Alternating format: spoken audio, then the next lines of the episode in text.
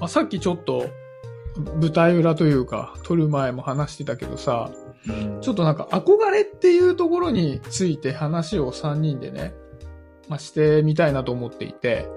うん。マーサがその憧れた人っていうことを挙げるとするならば、やっぱりすぐに出てくるのがその森山海二さんなの。いや、ほんとそうだね。カイジさん、めっちゃ憧れたね。そして、とても影響されました。それはさ、まあ、ソロダンサーとしてっていうところが入りだったと思うんだけどさ、うんうん。そこを、まあ、感覚的なものが強いにせよ、うん。こ言語化するのであればさ、うん。どういうところに憧れを持って自分の今にどういう影響を与えているのかっていうのって、うんなんか語れたりする、ああ、そう。そこね、すごくある。俺ね、あの、まあ、19から25歳まで、まあ、パントマイムの、まあ、そういう研究所っていうところに通って、まあ、パントマイムをやってたんだけど、自分の中で大きな課題があったの。それは、その体が硬いと。うん。体の動かし方がもうちょっとなんか柔軟に動かせないのかなってずっと悩んでたんだよね。おー。で、それを、まあ、ずっと自分の中でどうしたらいいのかなっていうふうにもやもやしてたんだけど、まあ、ある日、渋谷の代々木公園で森山海二さんが、まあ、ストリートパフォーマンスで踊っている姿を初めて見て、人間ってこんなに美しく滑らかに体を動かすことができるんだって衝撃を受けて、あー。でそっから、俺この人のもとでなんかこうちょっと習ったりとか、なんか勉強したいなっていうふうに思って、まあスクールを探してね、当時あの渋谷のチャコットっていうダンス用品店があうんって、まあそこの上の方、上の階でね、あのダンスレッスンやってたので、まあ週1とか週2で通ってたんだよね。だから自分のまさにコンプレックスとか、まあ自分がすごく課題だと思っていたことを、もう森山海二さんは体現化していて、まあこの人のもとでなんかこう、一生懸命なんか学んでたら、自分の課題が、まあ、クリアしていくのかなっていうふうに思って、まあ現在に至る感じだけど、うーん。まあ、その課題はずっと付きまとってるよね。あ、その、自分のその体の滑らかさみたいなものが、じゃあ自分の売りに、じゃあそこからなったかっていうと、そういうわけではない。うん、まあ、あの、ある程度はね、その、マーサの動き、すごい滑らかだねって言ってくれる人もいるけど、自分の中ではもうやっぱ森山海二っていうもうレベルがあるから、もうずっとそこにはたどり着けないよね。うーん。だからね、あの、まあ、見ればわかると思うけど、カイジさんのダンスをある程度見てる人が、俺の動き方を見ると、あ、カイジさんに影響されたんだねってね、すぐわかると思う。あ、そうなんだ。わかると思う。へーまあ、そんぐらい影響されたというか、憧れてる人だね。大好きな人。なるほどな。なんか、あれなんだよ。だからもう、その人の個人のパフォーマンスの、その表現の仕方っていうところに、割とバチって憧れたんだね。うん、ハマった。なんか、こう、おぼろげながらの部分じゃないもんね。なんかすごい具体的な憧れ方だね。うん。で、それが実際に、あまあその、ファントマイミストとしての活動というか、まあ動きに影響が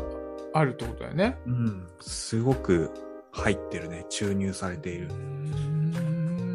まあ、ちょっと専門的なところで言うとさ、やっぱパントマイムってどっちかっていうとロボットダンスみたいな、ああいったカクカクした動きが、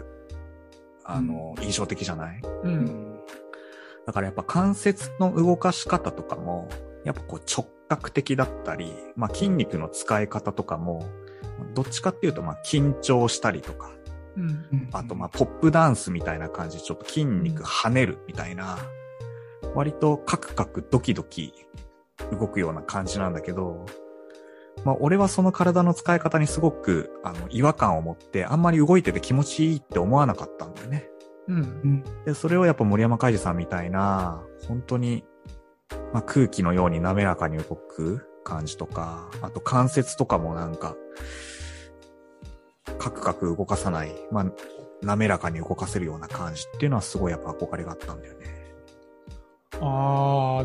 まあ、だとすると、まあ、森山開次さんはパントマイミストじゃないわけだからさ、うんうん。で、別にそのロボット的に動くのがパントマイムとしての課題なわけじゃなくて、まあ、パントマイムっていうのはそういう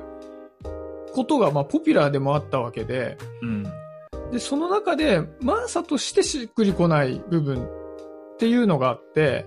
うん。で、そこにダンサーの森山海二さんの動きっていうのに対しては憧れがあって、今のマーサの動きができてるっていうのはさ、うんものすごい融合的で、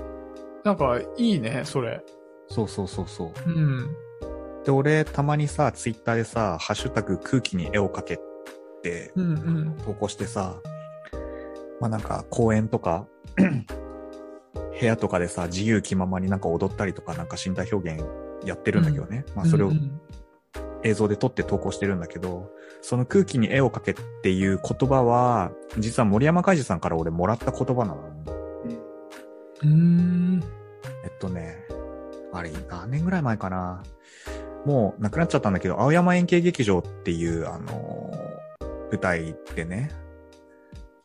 涙くんっていう、ごめん、ちょっとタイトル忘れちゃったんだけど、まあ、涙くんっていう風なキャラクターが出てくる、えっと、舞台作品を森山海二さんがまあソロでやったんだよ。うん。で、それは森山海二さんが絵本を、まあ、ご自身で書いて、その絵本の内容を、まあ、ダンスで、まあ、体現化した作品だったんだよね。で、その絵本を、俺、まあ、買って、森山海二さんにサインをお願いしますって、もらいに行った時に、海二さんが俺の顔を見て、スラスラスラっと、空気に絵を描けっていう風に書いてくれて、これじゃんと思って、俺がやりたいのこれじゃんって思って、うーんそこからずっとね、なんか自分の中に、まあ、身体表現として自分が気をつけたいこと、自分が目指すところってそういうとこだなって空気に絵を描くように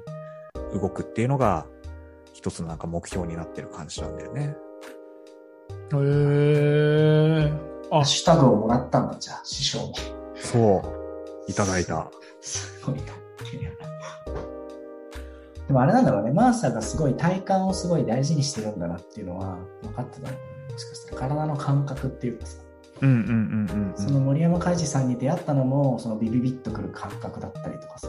うん。うん。自分のパントマイムに足りないものが、実はその体の感覚、そのカクカクした動きが気持ちよくないっていう体感を大事にしてるん、すごく。うんうんうんうんうん。だから多分教えててあこの子はすごい体の感覚を大切にしてる人なんだなっていうのにこう分かってたのかもしれないねもしかしたらね。ああ、ねそう、そう思ってくれたのかもね。